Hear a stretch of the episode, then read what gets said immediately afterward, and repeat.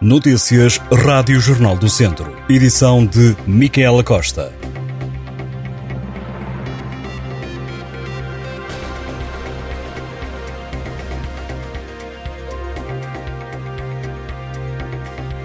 O padre de Ervedosa do Douro, no Conselho de São João da Pesqueira, está em estado grave nos cuidados intensivos do Centro Hospitalar Tondela Viseu. Luís Seixeira, pároco naquela localidade há mais de 10 anos, natural de Ferreirim, em Sernancelho, é também capelão do Exército em Lamego e Vila Real. O padre de 53 anos foi atingido por uma arma de fogo na cabeça, estando neste momento a ser investigadas as circunstâncias em que terá ocorrido o disparo.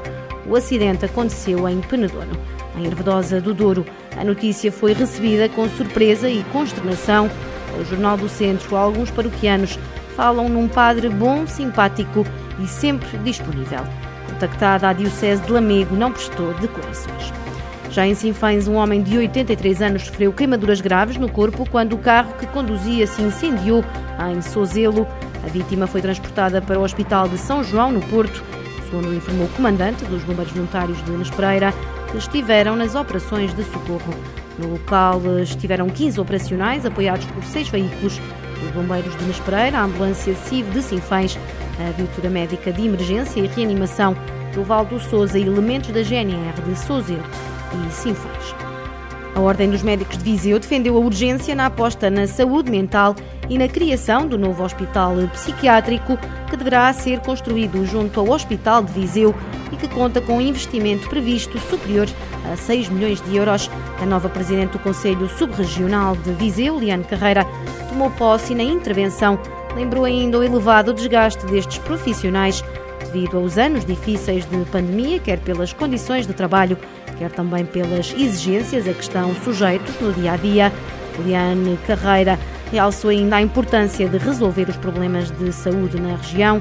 A responsável sublinhou também a aposta enquanto ordem de todos e para todos em ações de formação e em eventos culturais, entre outras iniciativas.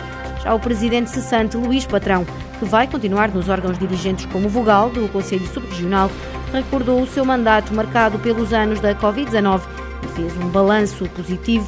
As eleições em Viseu ocorreram ao mesmo tempo que o ato eleitoral para a Direção Nacional da Ordem dos Médicos. Carlos Cortes, que era antes presidente da secção regional do Centro, foi eleito bastonário. As instituições de ensino superior de Viseu acolhem cerca de 800 alunos internacionais, um universo total de aproximadamente 7.200 estudantes. Os membros da Assembleia Municipal de Viseu reuniram recentemente com as três instituições, o Instituto Politécnico, a Universidade Católica e o Instituto Piaget. Só na Universidade Católica, os estudantes estrangeiros correspondem a um terço do número total de alunos, oriundos de 12 países. A Universidade Católica realçou a criação de uma escola de pós-graduação. Já na reunião com o Instituto Politécnico foi realçada a importância da aprovação da proposta que permite ao ensino superior politécnico organizar doutoramentos para a atração de estudantes e para o reforço das parcerias com as empresas e outras instituições da região. Todas as instituições referiram que os cursos têm altos índices de empregabilidade e que os estudantes valorizam a qualidade de vida da cidade e a segurança. A Câmara de Tondela retomou o projeto Saúde em Dia e vai agora chegar a mais duas freguesias do Conselho, Lobão da Beira e Guardão, envolvendo cerca de 750 pessoas a autarquia lembra que esta iniciativa organizada há 20 anos pretende dar maior qualidade de vida à população, permitindo o envelhecimento ativo graças à prática de exercício físico. Além das freguesias de Lubão da Beira e Guardão, o Saúde em Dia também contou com a adesão de uma nova associação, Centro Social, Cultural, Desportivo e Recreativo do Carvalhal. O programa envolve caminhadas, ações de formação e a intervenção do Centro Municipal de Exercício Físico que alia acompanhamento médico à prática do exercício físico. Outra das novidades passa pela introdução do projeto AquaCare, que propõe aulas de natação adaptadas para pessoas com demência, Alzheimer, Parkinson ou que sofreram acidentes vasculares cerebrais, uma atividade que é também dirigida aos cuidadores. O livro de uma ambientalista, A História das Coisas, serve de ponto de partida para o espetáculo com o mesmo nome que a Companhia Mochos do Telhado estreia na próxima quinta-feira no Teatro Viriato, em Viseu. A história de um casal que tem um filho com o nome Mundo é a desculpa para se falar do consumo excessivo que está a destruir o planeta. foi por causa do impacto que o livro deixou na vida de Sofia Moura que o espetáculo surgiu. Para a encenadora, a peça não é uma aula, mas antes uma interpretação criativa de um livro que é muito técnico e muito informativo.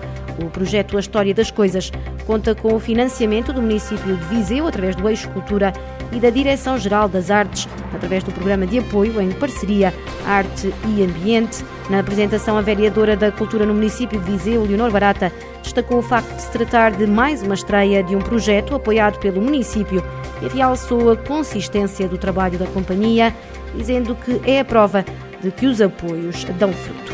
A história das coisas estreia quinta-feira no Teatro Viriato, em Viseu.